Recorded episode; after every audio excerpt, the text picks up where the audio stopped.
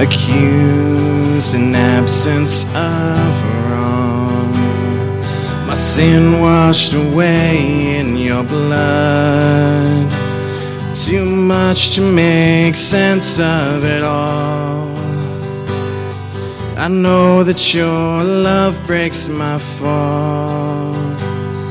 The scandal of grace, you died in my place, so my soul will live. Oh, to be like you, give all I have just to know you. Jesus, there's no one beside you. Forever the hope in my heart. Death, where is your sting? Your power is as dead as my sin. The cross has taught me to live. In mercy, my heart now to sing. The day and its trouble shall come. I know that your strength is enough. The scandal of grace, you died in my place, so my soul will live. Oh, to be like you, give all I have just to know you. Jesus, there's no one beside you. Forever the hope in my heart. And it's all because of you, Jesus. It's all because of you, Lord. Yes, it's all because of your love that my soul will live. Yes, it's because of you, Jesus. It's all because of you, Lord. Yes, it's all because of your love that my soul will live. Oh, to be like you, to give all I have just to know you. Jesus, there's no one beside you. Forever the hope in my heart. Oh, to be like you, to give all I have just to know you. Jesus, there's no one beside you. Forever the hope in my heart.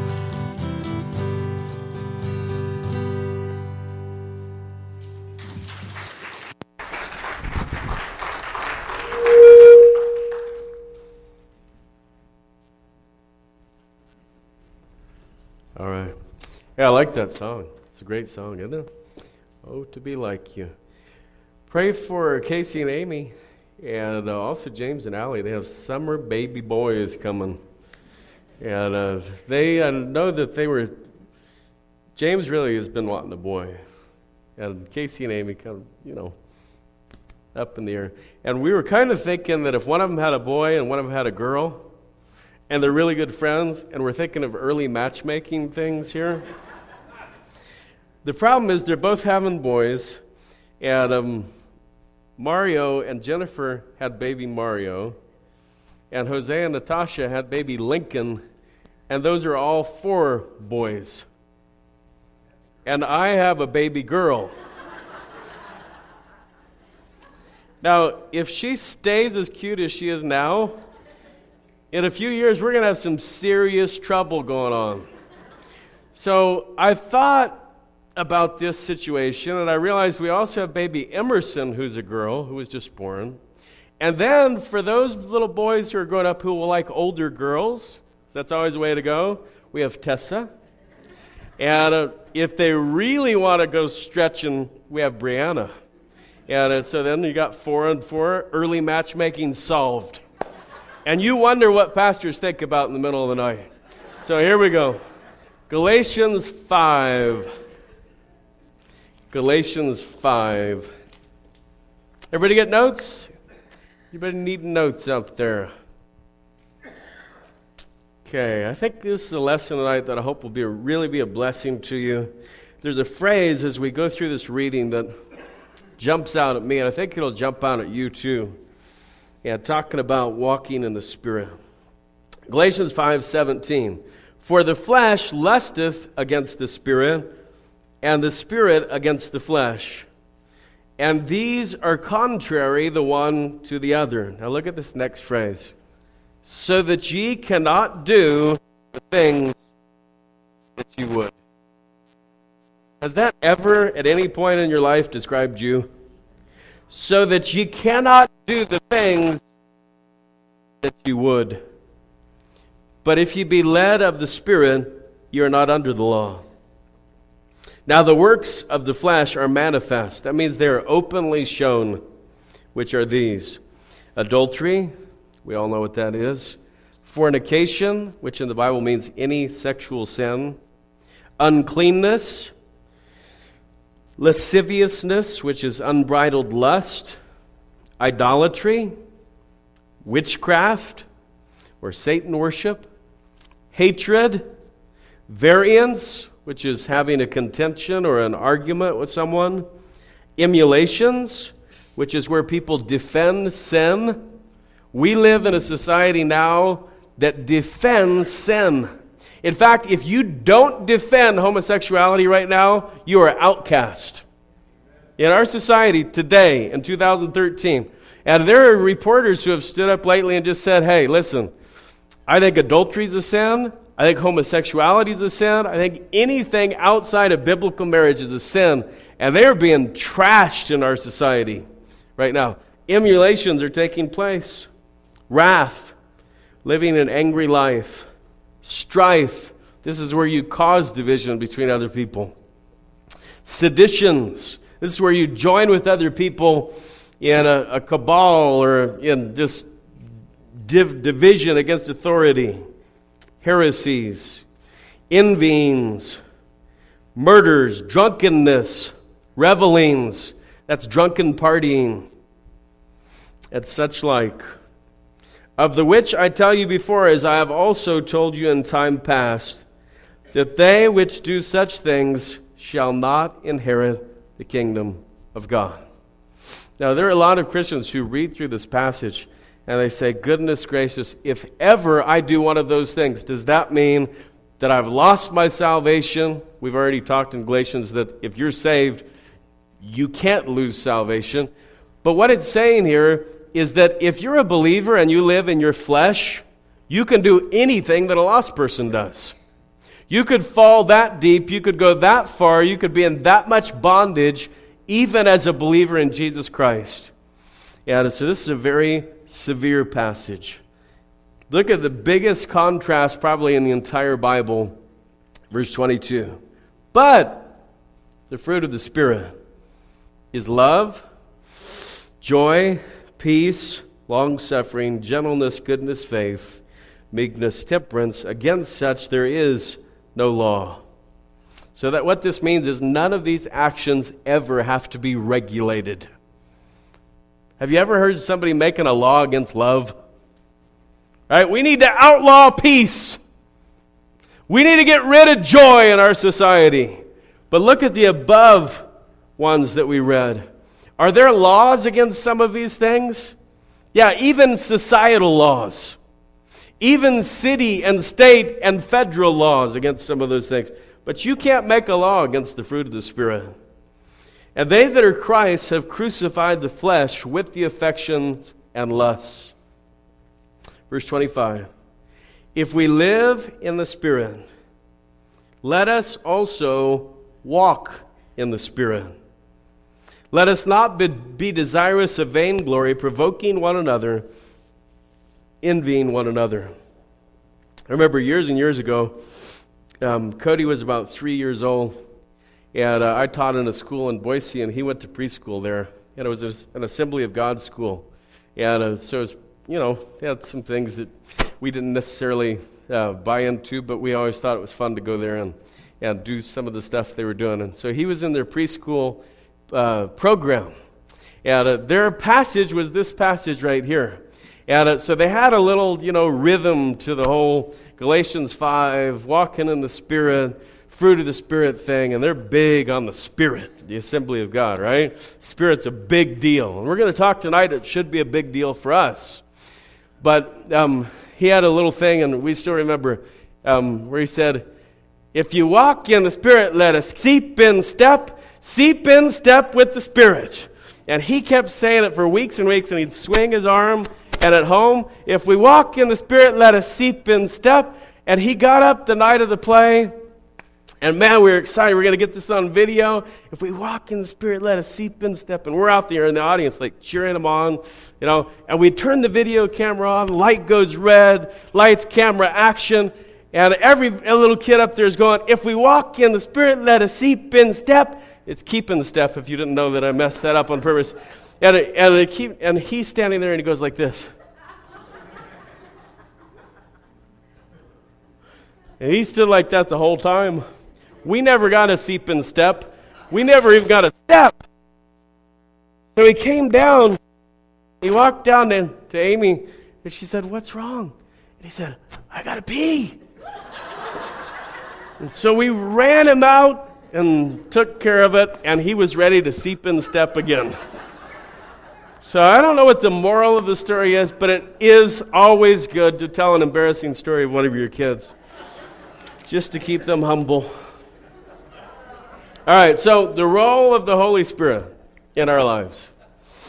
I'm talking a lot about that tonight, and, and really, the Holy Spirit, He's our friend, folks. He wants to guide us. If we will just crucify our affections and lusts and walk in the Spirit, we'll be able to keep in step with Him. And His role and His office in our lives is so important. And there are times, because of our denomination, where we say, oh, that Holy Spirit stuff, we've got to shy away from that. The Holy Spirit's the third part of the Trinity. You're not going to get anything done without Him. And, so we need to understand what His rightful place is in our lives. And so we start in your notes and say this the role of the Holy Spirit in the life of a believer is sufficient. The Holy Spirit's role in our lives is sufficient. That means it's all encompassing, it's everything we ever need. In fact, there's not anything that we need spiritually that the Holy Spirit cannot fulfill in our lives in the daily walk. And uh, so we're going to quickly look through some of these just because they're so valuable to know uh, these traits and roles of the Holy Spirit. The first one, born of the Holy Spirit to become God's child. We're born of the Holy Spirit to become God's child. John chapter 3.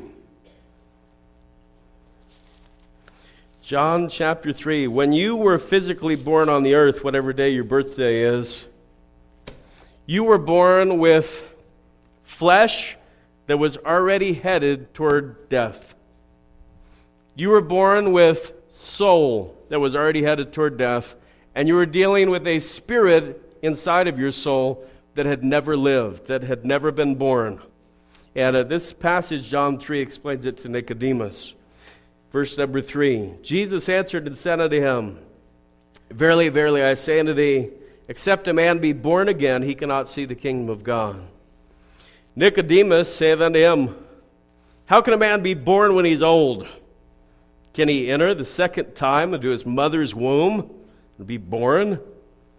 Jesus answered, Verily, verily, I say unto thee, except a man be born of water, that's talking about physical birth, and of the Spirit, he cannot enter into the kingdom of God.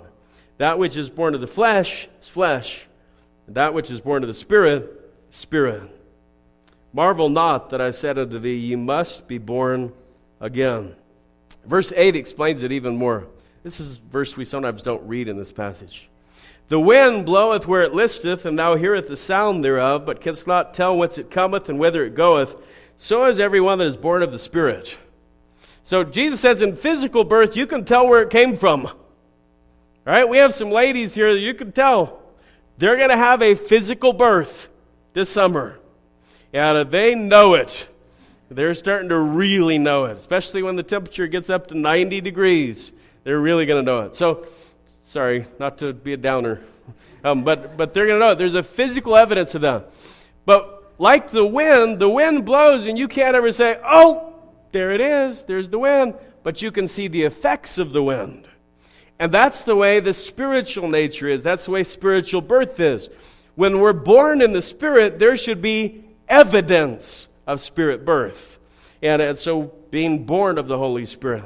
Next one baptized in the Holy Spirit. Baptized in the Holy Spirit. So 1 Corinthians 12 13. By the way, spirit birth and spirit baptism happen at the same time. They're just different roles of the Spirit in our lives. 1 Corinthians 12. Verse number 13. For by one Spirit are we all baptized into one body, whether we be Jews or Gentiles, whether we be bond or free, and have been all made to drink into one Spirit. Now, the word baptism or baptize here in this passage is the Greek word baptizo. It literally means to immerse or to put under. That's what it means. Okay, like in English, to drink means to take something and put it in your mouth and have it go down your throat. It, you can't change the definition of it. Yeah, that's what it means. And, and so to be immersed in the Holy Spirit or baptized. Next one, indwelt by the Holy Spirit. Look at 1 Corinthians chapter 3. 1 Corinthians chapter 3. So this also happens there at the same exact time. 1 Corinthians 3.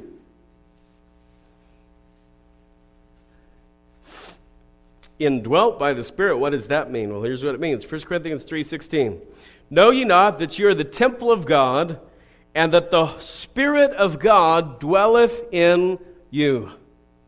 So the Spirit of God lives in your soul. Your soul, your flesh, your body are the temple of the Holy Spirit. Next one, sealed by the Holy Spirit. Ephesians chapter 1. This happens at the same exact moment. Uh, the first four of these all happen at the moment of salvation. The last three are progressive works that we'll see. Ephesians 1, verse number 13. In whom ye also trusted after that ye heard the word of truth, the gospel of your salvation. In whom also, after that ye believe, ye were sealed with the Holy Spirit of promise, which is the earnest of our inheritance until the redemption of the purchased possession unto the praise of his glory. So, this passage indicates to us that the Holy Spirit is the earnest payment that God has on us. We're bought. How many ever bought a house before? How many ever regret buying that house? Okay, sorry, we're not getting that. When you bought the house, you put earnest money down on that house. And that said, I've paid this. This agreement is full and intact. And if you break the agreement, you lose that money.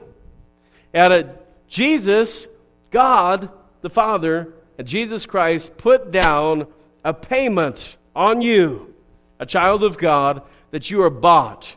And the Holy Spirit is that earnest, that seal that says, hey, here's proof that you're in the Spirit of God. Next one. This is a progressive work taught by the Holy Spirit. Okay, this is not a one time thing. 1 John 2. This, hopefully, is a daily thing. When we open our lives and we submit to the Holy Spirit, He will teach us. 1 John 2:27 But the anointing that's the Holy Spirit which ye have received of him abideth in you and ye need not that any man teach you but as the same anointing teacheth you of all things, and his truth and is no lie, and even as it hath taught you, you shall abide in him. So the Holy Spirit teaches us on a daily basis. Next one, filled with the Holy Spirit. Filled with the Holy Spirit. Once again, you get all of the Holy Spirit you'll ever get when you're saved. But to be filled with the Spirit is a daily thing, an hourly thing, a minute by minute thing. Ephesians 5, verse 18. There's a contrast here. And be not drunk with wine, wherein is excess, but be filled with the Spirit. So give the Spirit the full container of your life and allow Him to move you and to shake you and to affect how you talk and how you live and how you interact with others. Here's some evidence, verse 19. Speaking to yourselves in rap music and songs of the world that talk about all sorts of horrible things in society. Oh, sorry, I read that wrong. Speaking to yourselves in movies of the day that talk about horrible things. Nope. Speaking to yourselves in psalms and hymns and spiritual songs. See how that works? Singing and making melody in your heart to the Lord. So the evidence that you're filled with the Spirit is what you say, what you talk about, what you sing about, what you think about. Verse 20 giving thanks always for all things unto God and the Father in the name of our Lord Jesus Christ. And, verse 21, another evidence submitting yourselves one to another in the fear of God. So, what you're saying, how you're giving thanks, how you're interacting with people and relationships is all proof of the filling of the Holy Spirit. Just like in verse 18, there are proofs that people are drunk with wine. So the Bible is giving us this amazing contrast that says, look, you can tell when somebody's drunk. Uh, most of the time, there are indicators. And there are also indicators that a person is filled with the Spirit. Have you ever heard somebody say, he's full of himself? You know why they say that? Because there are indicators. Right? There are indicators of what a person is filled with. And the Bible talks about this. So, filled with the Holy Spirit. Next one. This is also a progressive one. Romans chapter 8. Helped by the Holy Spirit in prayer helped by the Holy Spirit in prayer. This verse puts into words something that you may never be able to express with words. I love this passage, Romans 8 26. Likewise, the Spirit also helpeth our infirmities. For we know not what we should pray for as we ought, but the Spirit itself maketh intercession for us with groanings which cannot be uttered. Now, this is the Spirit making these groanings, not us. A lot of people say, well, there's this spirit language in which I pray. That's not what that's talking about. This is talking about the Spirit making groanings, not you. Look at verse 27. And he that searcheth the hearts knoweth what is the mind of the Spirit, because he maketh intercession for the saints according to the will of God. Have you ever had a feeling that something was wrong, but you didn't know what was wrong? This happens a lot. You're like, I can't put my finger on it. Something just doesn't feel right. That it's I'm not talking about physically. That can happen too. I'm talking about spiritually. And there are times where you just have a heavy heart. And you don't even know why. But guess who does? The Spirit. The Spirit knows. And He helps you by praying for you to the Father about those things in your life that you can't even discern. So that's a progressive work. The Spirit's work in our lives is all sufficient. He's always there if we just will give our hearts to Him. Back to Galatians 5. Let's talk through the rest of this passage here in these last few minutes. Galatians 5. In your notes. When we are unbelievers, there is only one nature Okay, so when you were an unbeliever, you had one nature called the flesh. That's the only thing that your soul could go with. So your nature in the flesh was to do wrong, to sin, to do all these works of the flesh. You had absolutely no ability to do a spiritual work or to understand a spiritual thing. The, Bible is very clear on this. The natural man receiveth not the things of God, for they are foolishness unto him. So in your flesh, you could do absolutely nothing good according to God's merits. So there's only one nature. Now, the new birth brings new life to the human soul. Now there are two natures. Okay, so now we have a spiritual nature and a fleshly nature. The verse that says in 2 Corinthians 5, Therefore, if any man be in Christ, he is a new creature. Old things are passed away, behold, all things are become new. That doesn't mean that we get rid of the flesh, means we add the spirit. So, new life means that there is a spiritual nature that is born into the human soul. And now we have opposing forces. And that's what verse 17 describes so that you cannot do the things that you would. See, it's got to be one way or the other. Either your flesh is not going to get its way, or the spiritual nature is not going to get its way. But they can't both get their way at the same time. It's impossible. Okay, so you understand? When your flesh says, I want, I need, I want, I lust, and your flesh gets that, the spirit doesn't get what it wants. And when your spirit is living in a way where you're pleasing God, your flesh, it says later in the passage, is crucified. Paul said later, I am crucified with Christ. Nevertheless, I live, yet not I, but Christ liveth in me. So basically, we did. Do you remember uh, we had a picture up on the wall in the lobby for a long time after this? We had the chair up here, and uh, you could only have one of your natures in the chair at one time. That's it. That was the one chair, one choice. You can't live in the flesh and the spirit at the same time. It's impossible. And, and so God is trying to teach us in this passage that there are two natures, and it's important for us to recognize and realize. In your notes, we say this There is no way to misunderstand the depravity of the works of the flesh listed in this passage. Anyone would tell you that these are some of the most heinous things that anyone could ever list. I mean, this list is just grotesque. And God deliberately has this list for us to identify and say, oh, yeah, that's the work of the flesh. Oh, yeah, that's the work of the flesh. And yet, did you know that most of the things that we do that are displeasing to God could be boiled down to this list? Even things as small as teasing your brother or sister are on this list. You don't believe me? They're on here. Look at this. Witchcraft. No, that's not the wrong one. Sorry. Um, strife, seditions. When you deliberately cause strife into the life of another person, you are Dawson. I sorry. Uh, oh my goodness, how did that slip out? You are living in the flesh. Where is he? Right here. Um, you are living. I just got an amen from the back row. Little sister just said amen. And little, Liz, little sister, she would have said it if she could. Um, but look, everything we do out of anger, out of strife, out of hurting another person is on this list. Everything we do in our thought life that's wrong is on this list. God put an all encompassing list of the works of the flesh here in this passage.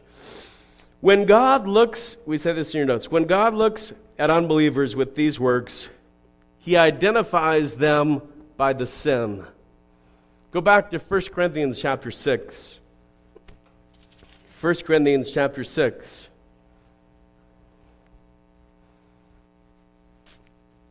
You see this passage where God identifies who it is that will inherit the kingdom of God. Okay, this is pretty abrupt. 1 Corinthians 6, verse 9. Know ye not that the unrighteous shall not inherit the kingdom of God? Be not deceived. Neither fornicators, nor idolaters, nor adulterers, nor effeminate. Now, this is a word from thousands of years ago, but we see it in our society. Nor abusers of themselves with mankind. That's also something in our society we see. Nor thieves, nor covetous, nor drunkards, nor revilers, nor extortioners shall inherit the kingdom of God. When God looks at people who are living in this way, that's how he sees them. Now, all of it goes under the term unrighteous. Okay, so if you're going to live based on your own merits, you're on that list. If you want to say, God, I'm good enough to get to you on my own, all of what Galatians has been teaching us, I can make it on my own, then God will look at you based on your sin. If you've ever stolen something, you're on the list. Revelation 21 8 says if you've ever told a lie, you're on the list. That's pretty, I mean, who hasn't told a lie? Everybody's told a lie. So here's this list, and God says, Look, if you're unrighteous, you're on the list. That's how I identify you. But verse 11 gives a different identification, a different tag. Look what he says. And such were some of you. But you're washed, but you're sanctified, but you're justified in the name of the Lord Jesus and by the Spirit of our God. So the difference now is God doesn't look at us as us. We said it in your notes in the last sentence. When God looks at believers, he sees Christ's blood. So when God looks at you, he doesn't see the human sinful identifier of unrighteous. He sees the blood of Jesus Christ, his dear Son. Now, going back to Galatians 5. Here's the deal on this list of sins. Some people say, well, look, if, there, if it's on a list in, of sin in the Bible, then it's a real sin. And if it's not on any list, we can't call it a sin. You know what that is? That's stupid. There are things that we have in society now that are harmful to you, that lead you astray from God. And yet we say, well, if it's not on that list, I can do it. Yeah, you can do it, but not please God. See, we don't do what we do because it is or isn't on a list. All right? If, if the Bible said, Thou shalt not play Xbox 360 this certain game.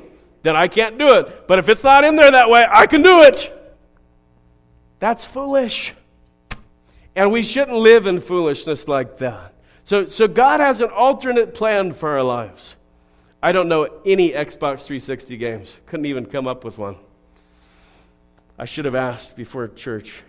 What's a really bad one, James? Uh huh. Uh huh. Yeah, I don't. I don't know, Pastor. I'm not sure what any of them are. Okay. We say this in your notes, though. The sins on this list should not be present in the lives of the redeemed. But if we walk in the flesh, we are all susceptible. So any Christian who continuously walks in the flesh will eventually exhibit the works of the flesh. Now, we all every day sin, we all every day struggle. But there's a calling back to the center of the path. Um, the Bible says that a just man falleth seven times a day and riseth yet again. That means every day we walk off the path because our flesh starts to get up off the cross. And we have to say, oh, come back here. God, sorry, can't believe that happened. Do you know what the verse is on the bottom of the manna box at In-N-Out? Oh, that's the French fry box. Um, the French fries at In-N-Out. Um, how many of you never been to In-N-Out in your life? God bless you. There'll be some in heaven. Um, the bottom of their French fry box, Proverbs 24 16. That's what it says. Proverbs 24 16. Now, all the cups say John 3 16. Um, some of the other stuff has different verses. But the bottom of the manna box, the fresh, chopped, fried in godly oil French fries, says Proverbs 24 16. And that's the verse. I, I had to look it up. I didn't know it by heart. Uh, that that was the reference. A just man falleth seven times a day and riseth yet again. What does that mean? It means we're all going to live out the works of the flesh every single day, but we should be so in tune with the Spirit that we pull it back every day, many, many times a day. Now, can you imagine what would happen if a Christian didn't get in the Word of God for weeks at a time? That list will become very real to your life. If you get out of fellowship with God's family for weeks at a time in your life, you'll start living this list. I talk to Christians who say, ah, missing church a few times ain't going to hurt nobody. Well, look, Buster, you've missed for six months. Eventually, it's, your tail is going to be in such a big crack that you're going to be in big trouble because you've gotten out of fellowship with the family of God, or you've gotten out of God's Word, or you don't have a prayer life. And if you're not coming back to the center of the path, you will live out the works of the flesh. We know a lot about the fruit of the Spirit. Here's what we say in your notes. The list from verses 22 23 are, are referred to as fruit singular. Not works, but fruit. One fruit. Interesting, it doesn't say fruits. Okay, contrast that with works of the flesh. So, works, that's our stuff. Fruit, that's one, comes from the Holy Spirit. In your notes, not one part of the fruit can be bought, earned, or secured through human effort. You can try as long as you want, and you can try as hard as you want, but you will never produce the Spirit's fruit outside of the Spirit. Not going to be done. Here's why. We just list just a few examples of this. It's easy to love the, the lovely, but Christian love loves the unlovely. Jesus said, Love your enemies. Really? Love your enemies? That's what Jesus said in the Sermon on the Mount. Love your enemies. Joy cannot be brought to the human heart by doing. There are a lot of people who think, well, if I could just do this, I'd be happy. Never works. Joy only comes through a spiritual interaction with the Holy God. Peace cannot be purchased, only given. Say, boy, if I buy this policy, insurance policy, I'll be at peace. Nope, it won't give you peace. There's nothing you can buy that'll give you peace. But there is something bought for you that will give you peace eternal life. Long suffering is a grace produced only by the Holy Spirit. And we could go through the whole list goodness, faith, meekness, temperance. These are byproducts of a fruit of the Holy Spirit. Last one, we say this the only way to receive the fruit is to walk in the Spirit. I love this last sentence. Anyone who walks in the Spirit receives the complete fruit package. Okay? So if you're exhibiting the fruit of the Spirit, you will exhibit the whole fruit package. It won't just be one or two of them, it'll be the whole fruit package. In the works of the flesh, do you know that you could do one thing on that list, the works of the flesh, and not do the rest? But you're still living out the works of the flesh. But when it comes to the fruit of the Spirit, it's fully sufficient. He gives you the whole thing. You get the whole package when you're living in the Spirit. And there's nothing more wonderful than when people around you are living in the fruit of the Spirit. It's just a wonderful environment. Um, I don't know if you've ever been having a really good day and somebody living in the flesh rained on your parade. Now, you can either join them in the mud or you can stay walking in the Spirit and allow the Holy Spirit's work in your life to give you that love, joy, peace, and the whole list.